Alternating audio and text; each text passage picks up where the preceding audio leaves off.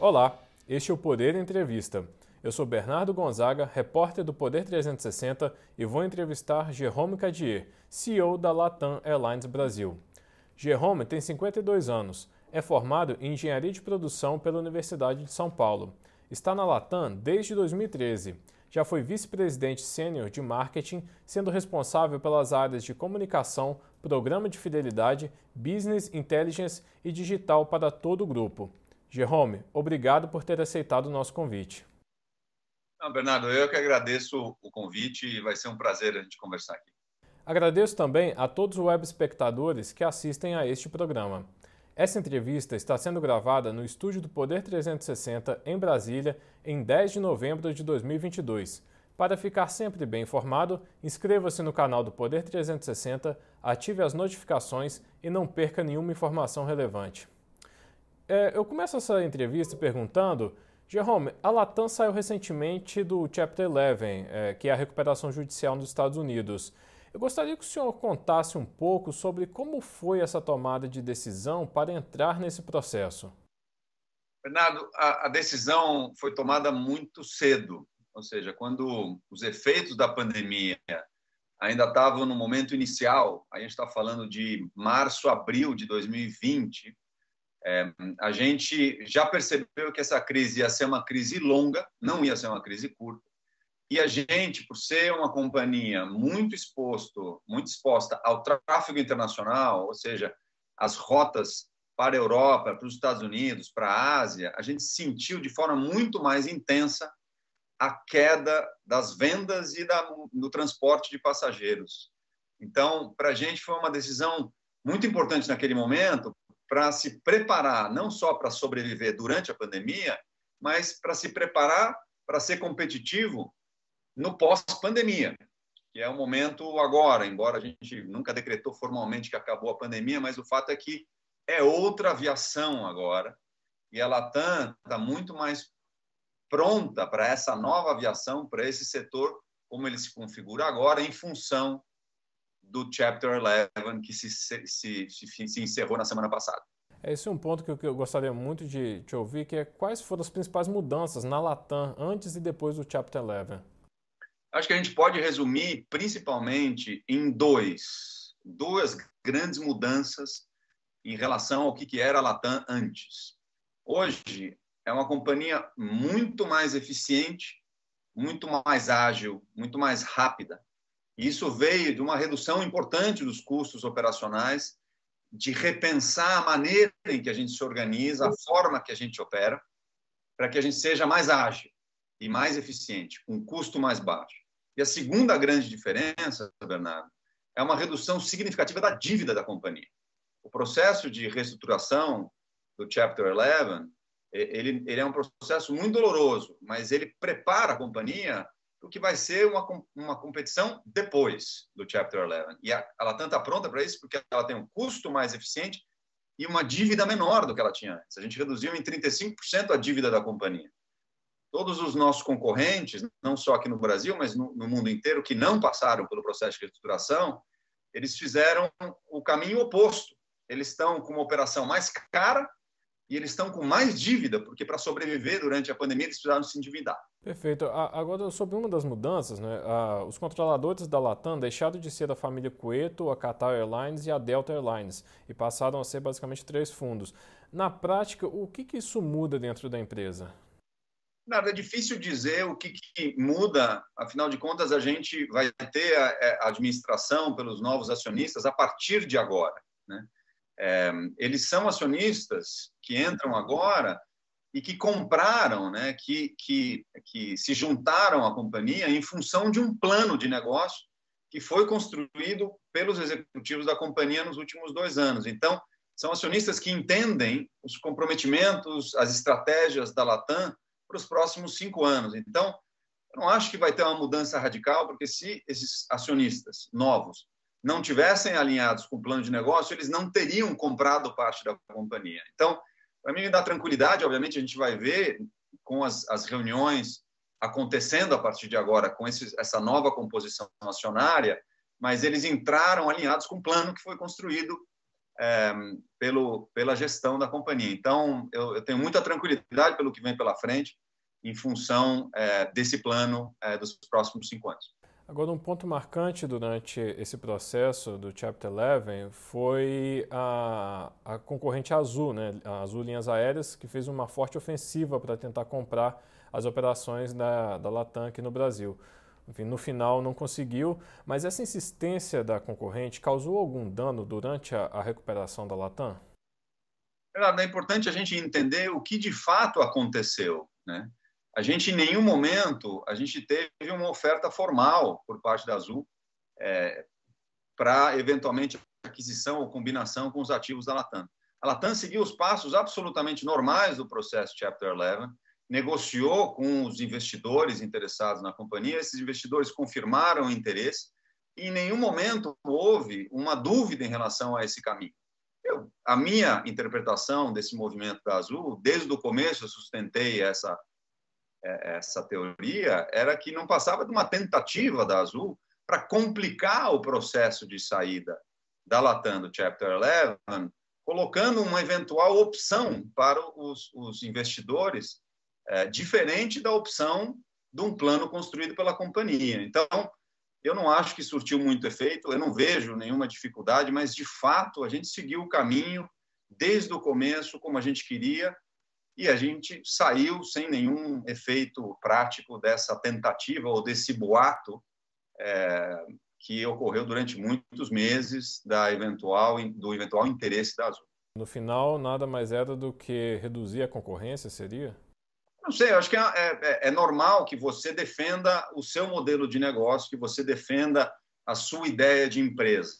Né? A gente defendeu o tempo todo a gente acreditava no caminho de recuperação da Latam através do Chapter 11, num crescimento dos mercados domésticos, uma importância do mercado de carga, que é fundamental para a Latam, nas rotas internacionais, a gente é o maior player internacional aqui do Brasil e dos outros países onde a gente opera na América Latina, mas a gente, a gente tinha a nossa, a nossa ideia e nosso caminho claro. Em algum momento, é, para a estruturação do, do, de um concorrente, ele precisou incluir a Latam no caminho dele mas de fato não aconteceu. A Gol foi por outro caminho, foi no caminho de uma associação com a Avianca, no grupo Abra, né? Então, acho que a, a, a Latam tem o seu caminho claro. Agora resta a concorrência definir qual o caminho para competitividade no mercado pós-pandemia. Ah, agora, voltando em relação a um tema que o senhor tocou, que é o balanço da, da Latam, a Latam é, divulgou seu balanço trimestral recentemente. Quais pontos o senhor destaca desse balanço e há uma expectativa de quando a companhia voltará a ter lucro líquido? Eu acho que eu, eu destaco três pontos fundamentais. Né? O primeiro, na linha de receita, a gente basicamente no trimestre faturou o equivalente que a gente faturou em 2019. Então, isso já mostra um sinal de uma recuperação de um trimestre equivalente antes da pandemia. É, o segundo número importante que a gente olha para esse balanço é entender o custo operacional, o que a gente chama de CASC, que é o custo por assento quilômetro voado. É, e aí, para comparar isso, isso é facilmente comparável entre outras empresas, um CASC de 4 centavos é um CASC bastante competitivo. Isso mostra o trabalho de redução de custo que foi ocorrendo ao longo dos últimos dois anos. E o final, o terceiro, é, terceiro número relevante, eu acho que a gente vê pelo quarto trimestre consecutivo um EBITDA positivo e crescendo. EBITDA esse trimestre foi de 400 milhões de dólares, com faturamento de 2,5 bi é, de dólares. Isso mostra uma tendência, uma tendência bastante positiva e constante da recuperação da Latam. Então, quando a gente olha para o lucro líquido, isso obviamente depende principalmente de despesas financeiras. Nesse terceiro trimestre, que é o último trimestre antes da saída do Chapter 11, ou seja, a gente ainda está olhando um, um trimestre pré-saída de Chapter 11, já que a saída foi na semana passada, esse terceiro trimestre ele ainda tem custos financeiros e custos da reestruturação que são importantes. Então, eu não tenho dúvida que, olhando para frente, a gente já vai ver uma linha, uma última linha mais positiva na medida em que esses custos ficam para trás. Perfeito. Agora, quando o senhor fala em custo, é inevitável associar ao preço do combustível. É, segundo dados da ANAC, né, Agência Nacional de Aviação Civil, as passagens aéreas já tiveram um aumento acumulado de cerca de 30% é, em relação ao, ao, ano passado, este ano em comparação ao ano passado. É, entretanto, o preço do querosene continua subindo. O, o passageiro deve esperar um novo aumento da, das passagens aéreas? Fernando, essa, essa é a resposta é, impossível de se dar nesse momento, porque ninguém se atreve hoje a fazer uma previsão de para onde vai o preço do combustível. É, a gente, desde o começo do ano, a gente viu o combustível subindo 60%. O combustível é o principal fator de custos da companhia aérea, de qualquer companhia aérea, especialmente aqui no Brasil. Ele responde praticamente 40% do custo operacional da companhia aérea, é simplesmente o combustível. Então, se o teu principal insumo sobe 60%, é, é natural que, obviamente, isso se reflita na tarifa, que é o que a gente viu acontecendo. O preço das passagens subiu proporcionalmente à subida do combustível. É difícil prever onde isso vai, é, como isso vai evoluir nos próximos meses, mas eu aposto no médio e longo prazo na resolução do conflito da Ucrânia que faria os preços dos combustíveis voltarem a patamares pré-pandemia. E com isso também a gente veria o, a, o preço da passagem também voltando a patamares anteriores a esse conflito. Então a gente tem dois fatores importantes aqui. Uma pandemia que claramente alterou a eficiência das companhias e o combustível em função da guerra. Esses dois fatores, na medida em que eles forem é, ficando para o passado, a gente vai ver outro patamar de custo e tarifa. Perfeito. Agora, independentemente disso, ainda é importante, ainda vai ser importante para o consumidor se antecipar, ou seja, é, fazer compras de passagens com meses de antecedência para comprar uma tarifa mais barata? Bernardo, todo mundo me pergunta muito frequentemente: como é que eu faço para comprar passagem barata? Eu tenho que esperar meia-noite, eu tenho que comprar de madrugada, é final de semana, e, e de fato é muito simples, gente, é antecipação. Essa é a única coisa que importa. É entre seis a nove meses antes da viagem, é aí o período ideal para se comprar uma passagem aérea, ou esperar alguma promoção. Mas não tem muito segredo. Antecipação é o fator mais, mais importante na construção do preço. Então, antecipem-se. É, essa é a única coisa. Ou seja, essa lógica vai continuar. Continua, continua. Essa é uma característica aqui no Brasil e em todos os outros países. É a antecipação que determina a formação do preço da companhia aérea. Perfeito. Agora, o senhor fez um post no LinkedIn recentemente criticando o compartilhamento de pista em Congonhas entre aviões grandes e aviões é, jatos particulares. Né? Quais são os problemas do dia a dia desse, desse compartilhamento? É, em outubro, por exemplo, um avião de pequeno porte atravessou a pista é, de Congonhas e provocou atrasos e cancelamentos é, no aeroporto e também em outros locais no Brasil. Mas fora esse, esse caso específico, é, quais são os problemas do dia a dia desse compartilhamento de pista? Bernardo, não tem nenhum problema com compartilhar a pista e, e a própria TAM tem sua origem na aviação pequena, na aviação menor. Então, eu, eu respeito tremendamente. Mas em Congonhas, especificamente, a gente está falando de um aeroporto que está no seu limite da capacidade de transporte, de transporte de passageiros.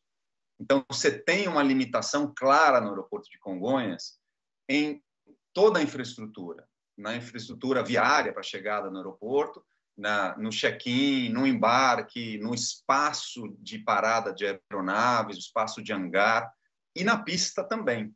Então, aqui o tema é como você melhor utiliza um ativo que já está no seu limite da capacidade.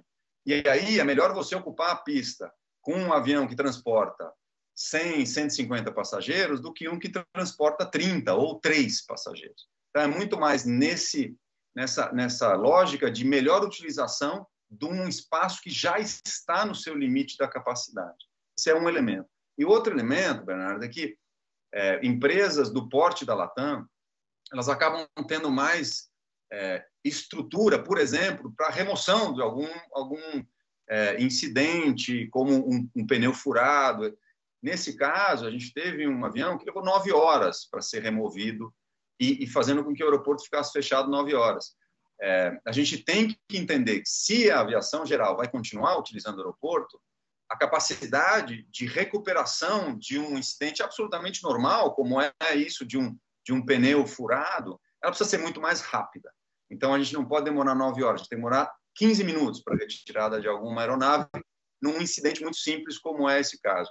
Eu queria deixar claro uma coisa: em nenhum momento eu falei ou eu remeti a questão de segurança. Nunca foi um tema relacionado à segurança. A aviação geral e a aviação comercial é extremamente segura, em Congonhas, em Guarulhos, em qualquer outro aeroporto.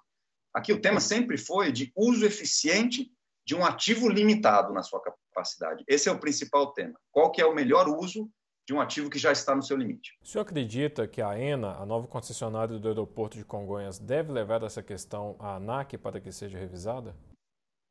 Não, eu acho, eu acho que tem muita coisa a ser, de, a ser debatida e discutida no médio e longo prazo para o aeroporto de Congonhas. No curto prazo, a Infraero e a ANAC já tomaram uma decisão é, sobre a qual a Latam já se posicionou contra, que é aumentar a quantidade de movimentos no aeroporto de Congonhas. A partir de abril do ano que vem, é, já sobe em 10% a capacidade, a capacidade não, a quantidade de movimentos do aeroporto. Isso a gente se posicionou contra, por quê? Porque a gente não viu investimento na capacidade, na infraestrutura do aeroporto. E colocar mais 10% de voos vai fazer com que a gente tenha mais fila no embarque, no check-in, na devolução das malas, mais embarques remoto, ou seja, mais ônibus indo e vindo, mais dificuldade para estacionar aeronaves no aeroporto, atrasos nos voos. Então, esse é um ponto, mas isso já está definido e já vai acontecer.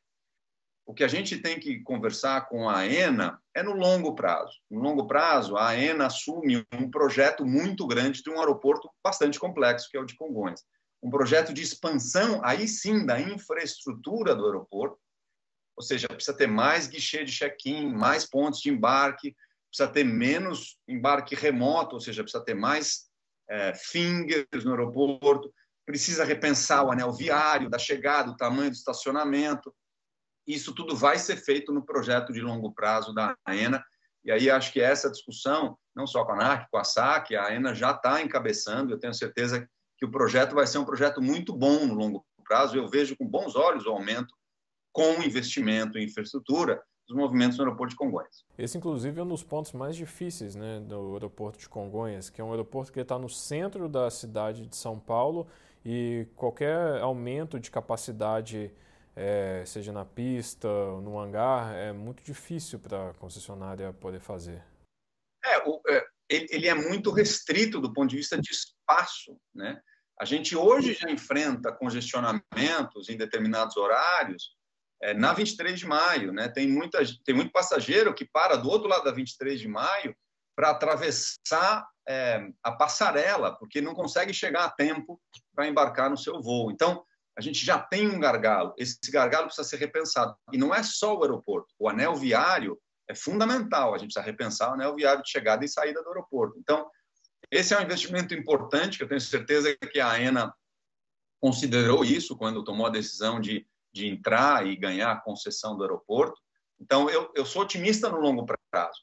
Mas no, no, no médio prazo, eu me preocupo, porque a gente vai ter um aeroporto congestionadíssimo inclusive um momento de obra no aeroporto, nessa construção de capacidade no longo prazo, com 10% a mais de movimento. Então, a gente aumenta o movimento no aeroporto e faz uma obra ao mesmo tempo, que vai durar uns três anos. Então, a gente vai ter, eu acho, uns próximos dois a três anos complexos no aeroporto de Congonhas, que é um aeroporto fundamental para a aviação no Brasil. E qualquer incidente como esse que teve no mês passado pode ser ainda pior, né?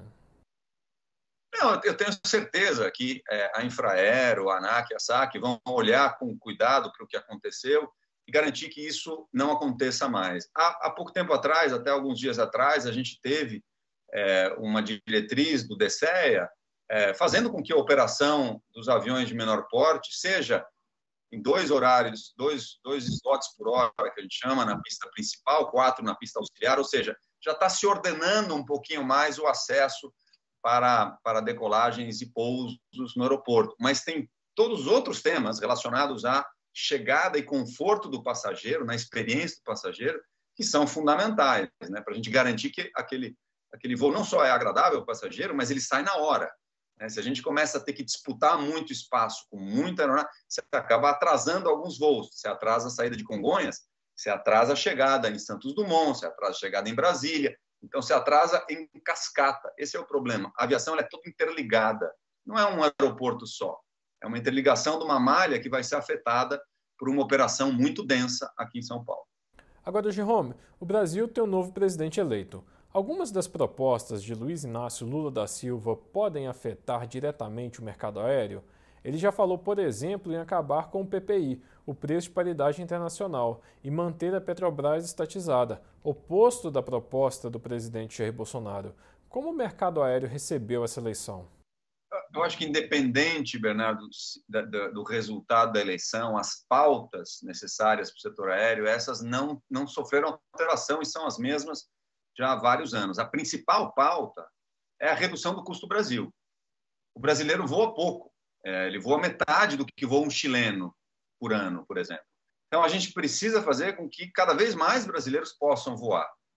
E isso a gente vai alcançar reduzindo o custo de operação aqui no Brasil o custo operacional aqui é muito alto. E a gente tem vários fatores. A judicialização é um, mas, por exemplo, o preço do combustível é sim outro fator enorme de influência no custo operacional. A gente tem aqui o combustível de aviação mais caro do mundo. E a gente tem que entender por quê. E não passa só por rediscutir impostos como ICMS, PIS/COFINS, passa também por rediscutir a formação do preço da Petrobras, porque a Petrobras é a única que vende o combustível de aviação aqui no Brasil. Então, acho que, independente se é privatizada ou não, acho que o que a gente tem sim é que entender como é a formação do preço. Por que, que aqui ele sobe quando internacionalmente ele desce? Ou vice-versa, quando já aconteceu. Por que, que internacionalmente o preço sobe e aqui ele não mexe? A gente precisa discutir isso e ter previsibilidade e um custo mais baixo para operar com tarifas mais baixas e mais passageiros, isso independente do governo. Jerome, o senhor acredita que, se for vigorado, por exemplo, o fim do preço de paridade internacional, isso pode ajudar a reduzir o preço dos combustíveis? É difícil dizer se é positivo ou negativo essa medida, Bernardo, porque eu não sei pelo que ela seria substituída. O que a gente sim precisa é de uma transparência do preço praticado pela Petrobras em relação ao preço internacional. É, e para a gente buscar uma redução desse preço aqui no Brasil, para a gente deixar de ser o país com o combustível de aviação mais caro do mundo. Ah, agora, uma pergunta que eu acho que quase, se não todos os nossos web espectadores é, querem saber: quais são as novas rotas que a Latam deverá anunciar em breve? É, a, gente, a gente anunciou algumas boas, como Santiago Curitiba, conectando melhor Porto Alegre. A gente tem algumas discussões avançadas, inclusive para Brasília também, mas a gente hoje não tem nenhuma boa notícia para dar, é, além de que a gente vai sim ter mais rotas ano que vem, tanto no doméstico quanto no internacional. E aqui vale ressaltar uma grande é, novidade no internacional. A nossa parceria com a Delta ela foi aprovada pelo Departamento de Trânsito é, americano, que era a última aprovação que a gente precisava em todos os países. Então, em 2023, a gente vai ver muita notícia positiva em relação à experiência dos passageiros que voam Delta ou Latam entre o Brasil ou os países da América do Sul e os Estados Unidos. Então, essa parceria também vai dar frutos bastante positivos no ano que vem. Esperamos também que sem nenhuma restrição sanitária. Bom, chega ao final esta edição do Poder Entrevista. Em nome do jornal digital Poder 360, agradeço a Jerome Cadier, CEO da Latam Airlines Brasil. Obrigado, Bernardo, e é sempre uma boa oportunidade para falar um pouco mais da aviação, que é um setor naturalmente mal entendido aqui no Brasil. Então, obrigado pela oportunidade. Agradeço também a todos os web espectadores que assistiram a este programa. Essa entrevista foi gravada no estúdio do Poder 360 em Brasília em 10 de novembro de 2022. Para ficar sempre bem informado, inscreva-se no canal do Poder 360, ative as notificações e não perca nenhuma informação relevante. Muito obrigado e até a próxima.